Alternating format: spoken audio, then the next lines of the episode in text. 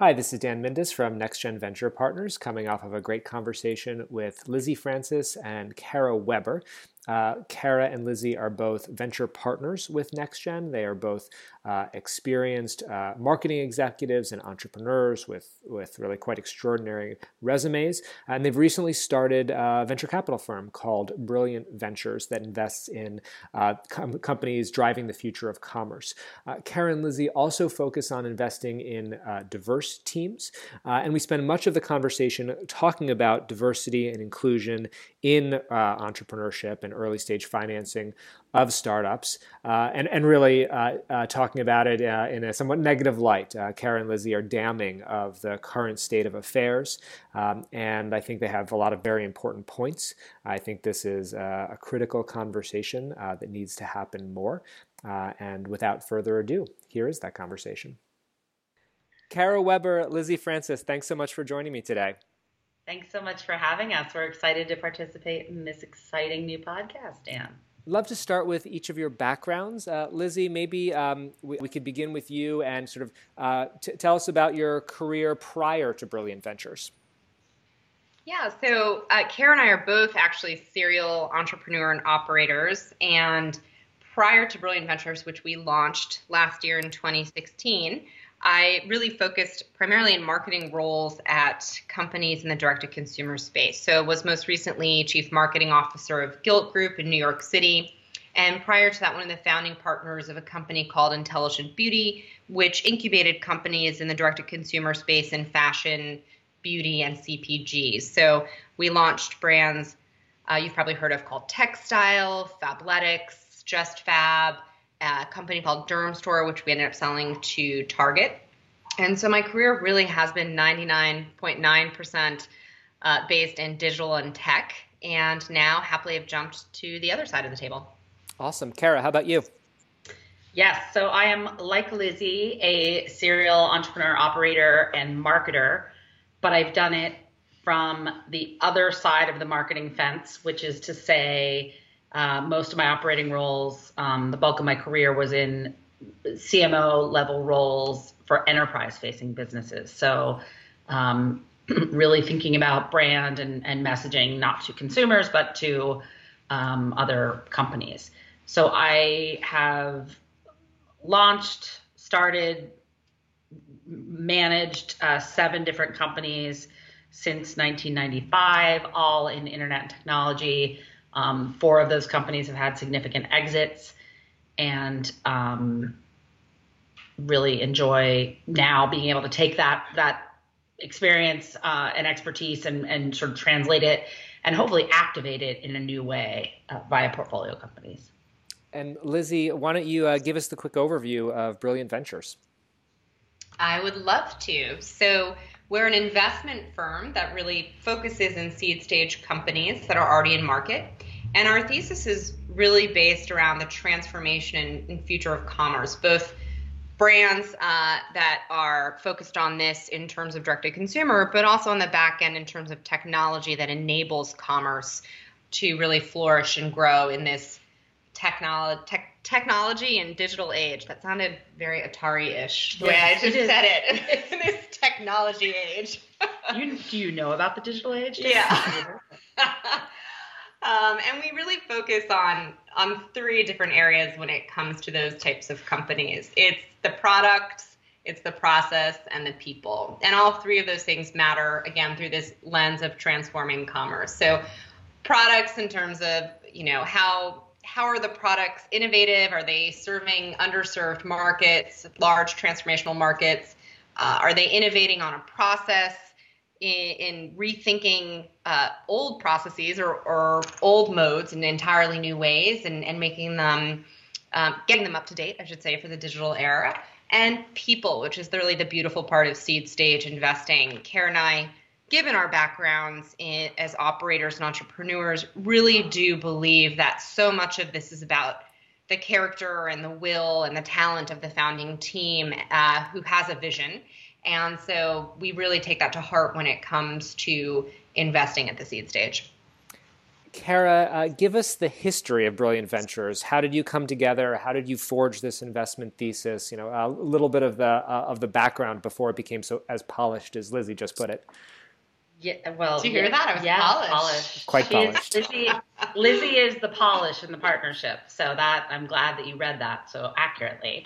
Um, this is actually a new firm, many many years in the making. Um, so like the the starlet who's an overnight you know an overnight success 20 years in the making lizzie and i have been friends for nearly 17 years and really became close because we moved to los angeles at around the same time which was immediately after the internet the dot bomb situation uh, at the The first, the, the, first, first, one. the first one, um, at the after the turn of the millennium. Um, so we became friends on a personal level very early in that time, but quickly our relationship shifted into a professional, you know, sort of partnership, uh, advisory, mentorship, coaching, teamwork effort as we a were the only two people in LA working at internet companies. It felt like at the time in our certainly in our worlds, and B they were very small companies, one person each, and B uh, we were both in marketing roles, so we were able to even though we were marketing different kinds of audiences. We understood the unique experiences of the marketing leader in a growth stage company, which is not always the most wonderful set of experiences, but is always very dynamic and very fast paced and, and all those other things. So, long way of saying we've been working on working together indirectly for, for most of those 17 years. About 10 years ago at this point, almost, uh, we started talking about how do we how do we work together uh, and it's not going to be as CMOs because you know no few let's say few companies need multiple CMOs. So what are we going to what, what's our shift? How do we drive towards a future where we actually get to partner and build a business? And we debated the idea of starting a company together and realized that where we really felt like we could add the most value and deliver the most value both in terms of companies and the outcomes was in via investing and being very active investors. So it's a, a very long answer to your question is long time personal friendship evolved professionally and ultimately we decided to take the leap and, and partner together. And so you're focused on the future of commerce. Um, Lizzie, the uh, back to you here. Um, what does that world look like um, five years from now, ten years from now, as you think about your investment time frame? Uh, how does commerce, e-commerce, um, how we purchase things, uh, you know, going to differ um, uh, over that period of time? Yeah, that's a great question, and I am going to let Kara also jump in as part of this because this could take quite a bit of time. But if I think about it through the lens of the companies that we've invested in to date, um, a lot of it is about on the B2B side, it's about creating tools and processes that allow people to more rapidly innovate, but also keep their cost structures quite lean. So let me give you um, a great example. You know, I, I mean, I guess at the highest level, businesses are always looking for efficient ways to scale and grow and um, execute that don't just require lots of people being thrown at the problem, right? And that, and that's the beauty of data and technology in terms of um, the the richness it can bring to um, business. So, for instance, on the on the B two B side, in our perspective, we see there continuing to be a lot of innovation um, from a SaaS perspective around giving businesses and brands the tools that they need um, to be better at business so they can focus on how to differentiate their brands in the marketplace. You know, one of the beautiful things about digital is that it's created a much larger marketplace for consumers to choose from. Um, one of the downsides of that is that brand becomes harder and more fleeting to own. And so by leveraging SaaS solutions, uh, we believe that that gives companies the ability to really focus on how do they engender loyalty from their customer, whether or not they're corporate or, or consumer, individual consumers um, in the long run. And I think we're going to continue to see these really double digit growth numbers in terms of you know companies and brands that are born of the internet i mean it sounds i'm sure old fashioned and not that innovative but there's still so many industries that are not at scale at all when it comes to digital. One of our favorite companies that we've invested in to date is Tamara Mellon, and Tamara is the former founder of Jimmy Choo. Uh, who's built, you know, a very successful business over her career in the luxury fashion footwear space. Um, has took that company public and then private, and again just recently sold again at a three billion dollar valuation. She launched a direct to consumer luxury footwear business uh, about a year and a half ago. Just really pivoted and and went into the direct to consumer space. And she's really the first to do this, have a brand born from a luxury pedigree online uh, for that consumer who might never have previously thought, you know, I could buy really expensive, beautiful footwear only online, and I don't need to go to a, a large multi-brand retailer or go into a physical store. And that's a, that wholesale model has really been broken. So we continue to see that there will be progress in this space over the next five years, both in terms of the the back end um, functional and operational efficiency and ability to scale more quickly, businesses that disrupt old forms of inventory control and management, um, and also brands born of the internet and the digital space. And, and last, Dan, very last thing to interrupt is really the, the common denominator between the two of those. We continue to see this being an area of growth is data. And so companies that are leveraging, you know, machine learning, artificial intelligence as a way of accelerating that, um, regardless of whether or not they're direct to consumer or they're SaaS. Um, these will continue to, these will be the companies that have a competitive edge and we'll see a lot of scale in the next few years. Part of your uh, mandate is also investing in diverse teams. Uh, Kara, uh, wondering if you could flesh that out.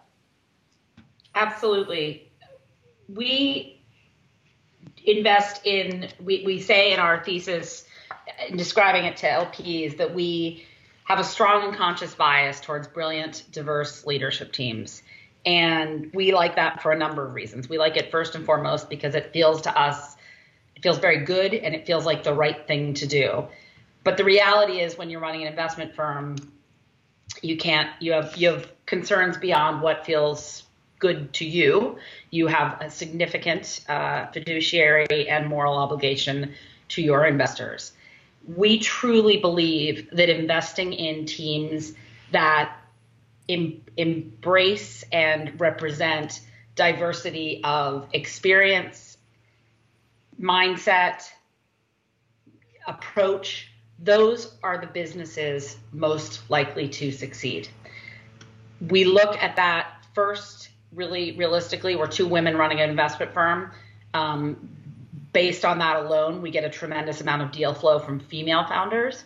But the reality is that we've worked hard to build unique and differentiated deal flow from all sorts of you know diversity uh, across you know essentially not just you know we're not just investing in in straight white men and that alone does unfortunately still prove to be a significant differentiator for us as a firm. But again, this doesn't come down to a the fact that we don't like straight white men. Dan, we like them a lot. We're married. Just we're each married. Good, um, good to hear. I, I, speak on behalf of my class. That's that's that's it's appreciated. That's right. And we're each mothers uh, to. We can't speak for the straight yet; they're too young. But but but uh, tiny, teeny, tiny white men. Um, but we really think there's an opportunity to create optimal returns for investors by investing in diversity. And so it's a lovely scenario where it feels it, it is very meaningful and Lizzie and I are both very values and purpose driven. So it you know it satisfies that requirement that we have and how we spend our time every day while simultaneously leading us to a lot of you know undiscovered or undercapitalized gems in the rough. So we feel tremendously lucky that our, you know, we're, we're getting access to fantastic deals that that are that most early stage seed funds might see, you know, 23rd hand, and we're getting very getting in very early. So we think it's a it's an advantage in multiple fronts. And uh, why do you think they are uh, coming to you first, or or or coming to you instead of uh, the traditional venture funds? Um, what is either you know incredibly attractive about what you're doing or, or potentially unattractive about uh, what funds that don't have that focus on diversity are doing? That's a great question. And, and over, over, over to over to Lizzie, since Kara did the last one. Sorry, Dan. I was like, Dan, who do you want? you know, um, Dan, our tagline is Beyond Capital for Brilliant Entrepreneurs, and I think it really sums up a lot of what Kara just talked about in terms of it really, and, and what I was saying earlier, it is so much at seed investing about people. And for us, one of the advantages we found, um, and, and we, we say it to lots of entrepreneurs that we meet, which is, you know, we're not, not all money is green. And we are really above and beyond capital here to bring our, our decades of expertise to the table. And we've now made it through three, three tough digital down cycles uh, and made it through that with bruises, bumps, and a lot of learnings, and want to be there to help entrepreneurs through what is, you know, the birth of a child and then the growing of that child, their business over time. Um, so we really take to heart the idea that we can bring much more than just capital to these really brilliant and diverse groups of people who are are giving birth to their businesses. And I think too, being a firm run by women to female partners has given us an advantage when it comes to deal flow. So word of mouth has been quite um, helpful for us, um, and uh, it, I think that as we have started to invest in people who feel, you know, this this thesis and this criteria that we have um, the power referral has been strong. There are not that many of us. You know, the statistics are still really tough in terms of venture capital and PE. You know, less than four percent of all venture funds have have at least one female partner, right? So then you have a fund like ours where the two managing partners are female. It really does make a difference, and the the feedback we overwhelmingly get from entrepreneurs who come and sit across the table from us pitch their companies. We may or may not invest is first and foremost, it's awesome to talk to someone who's a former operator. You get what I'm going through. You have fantastic experience. And secondly, the other one is it is so great to talk to someone who understands my perspective as a woman as well or as someone who even is going to take the time to return my phone call, really think about my business. Even if you're not investing, uh, we've gotten thank yous from everyone we've talked to who are saying, who said people had told us that you would be great to talk to, and and they were right. And I think that um, this, as more women um, and others start to launch firms, this will change. And there's much work to be done. The numbers are are really still quite grim uh, in terms of where investment dollars are going, particularly to people of color. They're abysmal. It's less than zero percent of all venture dollars at the seed stage. Um, so 0.2%, excuse me. So um, it's really there's there's so much work to be done here and so much opportunity, and and we're just excited that in the last year and a half we've been able to see that that tide is is shifting and changing a bit. Kara, um, so Lizzie sort of uh, talked a little bit about kind of the, the state of the union uh, for uh, for diversity in tech entrepreneurship. I'm wondering if you could, um, you know, build on that where do you see things today? And I, I think, if I remember, Lizzie used the word abysmal. Um, you know, is it, are there glimmers of hope, or um, is is it sort of abysmal up and down? Listen, there are there are two worlds out there for entrepreneurs. There's the world of the entrepreneur who is uh, not a first-time founder, who is likely a man, most likely a white man, who has a great idea throws together some slides, goes out and raises, you know, even in this era of seed funding being dependent on product and revenue, uh, still before he has either of those things, goes out and very quickly raises um, really, you know, in the sort of old-fashioned way of, you know, through his connections, through his network, um, and and based on a very strong idea. That that is one of the worlds that is out there, and it's out there in in you know, uh, for companies and for and for venture as well, uh, and and probably for PE and and other kinds of funds as well. Then there's the world, um, and there's probably multiple worlds here, but I'm going to talk about the, the the extraordinary difference between two of them. The other world is a company started by a woman or a black man or a, a you know a, a, a Latina technologist their efforts in are, are have nothing almost there's so many hoops they have to go through before they even get to share their idea to establish credibility and investability because they do not fit that famous word in venture investing, they don't fit the patterns that traditional VCs understand. And you know, uh, there's a there's a fantastic entrepreneur here in LA named Sean Green. He has a company called Arternal, which is not we're not investors. It's not you know what they're doing doesn't fit within our thesis. But uh, you know, I think Sean is incredible. He's he's African American, uh, building a SaaS business in the art space, and you know, when he told me he raised half a million dollars, I almost fell over because I was like, man, you worked. He's like, I worked for every dollar of that. And I just think that's the core difference. The core difference is the amount of time and effort that you know women and and people of color and lgbtq et cetera founders who do not fit the traditional pattern have to spend so much more time on fundraising. And that's you know that's a core difference. And and sometimes i think this gets a little bit to your last question they'll come to lizzie and i or they'll come to the person of color in a venture fund or you know whatever another fund because that they hope that that might skip a couple of those steps. They might have a little more credibility to get in through the door. But that you know when you're relying on meeting with the the you know female led fund or the black guy at the firm like there aren't a ton of us to meet with. So it just it just shrinks the uh, overall opportunity which and that is abysmal Lizzie, I, I want to uh, talk a little bit more about this pattern matching point that Kara made. Uh, so, in, in venture, it's common, traditional uh, for you know folks like me to say that a lot of what we do is pattern matching. It's hey, we've seen thousands of entrepreneurs over the years. We've seen some of them succeed. We've seen many of them fail. Uh, and there's certain elements that stand out. And, you know, and it could be, uh, you know, determination. It could be, you know, uh, industry expertise. It could be a particular kind of business model where you've, see, you've seen certain things succeed, certain things not succeed.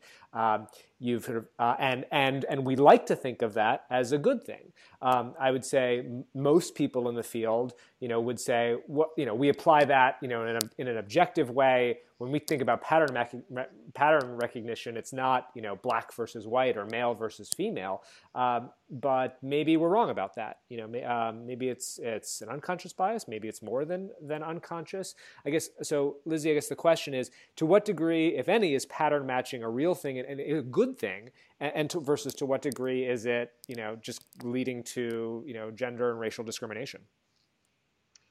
Yeah, that's that's a great question, and and there's a lot of nuances there. But I will say that pattern recognition is helpful in a couple different ways. I mean, obviously from a business model perspective, at the highest level, sort of what sector, area, business models, just having time and experience.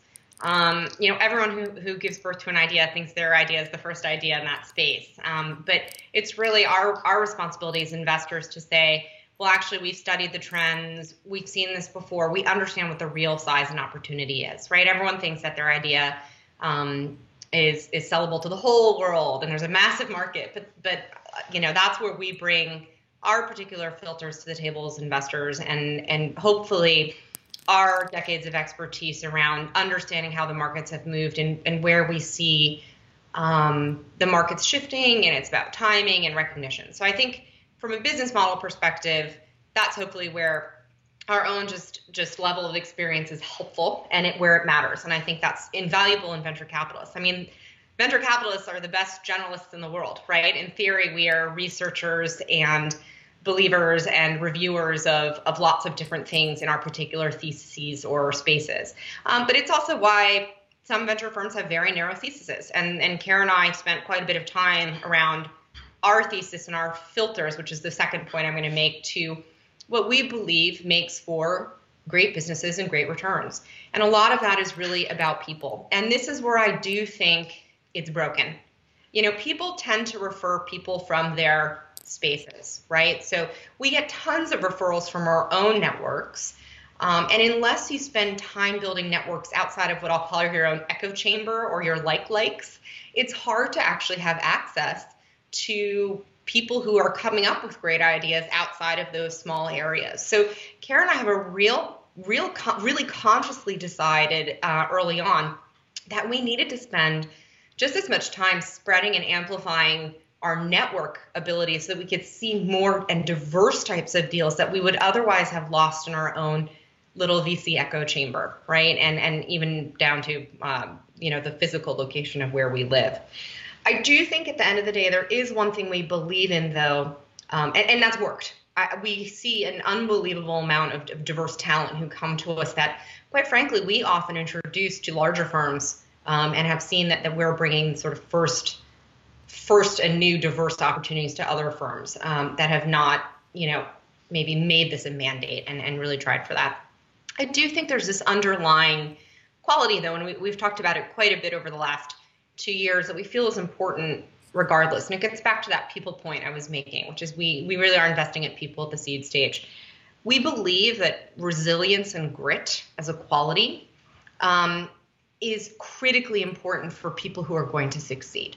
This is why we also believe in and love to invest in people that we've worked with for years. You know, if we're investing in someone who's on their third company and we know that they have this quality of, of resilience and grit that they bring to the table, we know they're the person who's going to weather the up and down really well. Likewise, if you're a first time entrepreneur and you've come to us and you know, man, you have just been put through the ringer just for because of biases that are unconscious that you can't even fight. And as two women who who have been in this game for 20 years, trust us, we've we have felt those ourselves.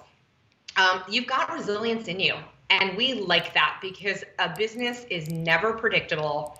It is always going to be low when you hope it's high, and high when you least expect it. And if you don't have that quality of resilience and grit and aren't values driven that way, you are going to you're going to have a tough time making it. And so that's so important, we think, at this stage, at least in terms of making generalizations around patterns and people and the people we like to invest in. Lizzie Francis, Kara Weber, thanks so much for spending time with me today. Thank you, Dan.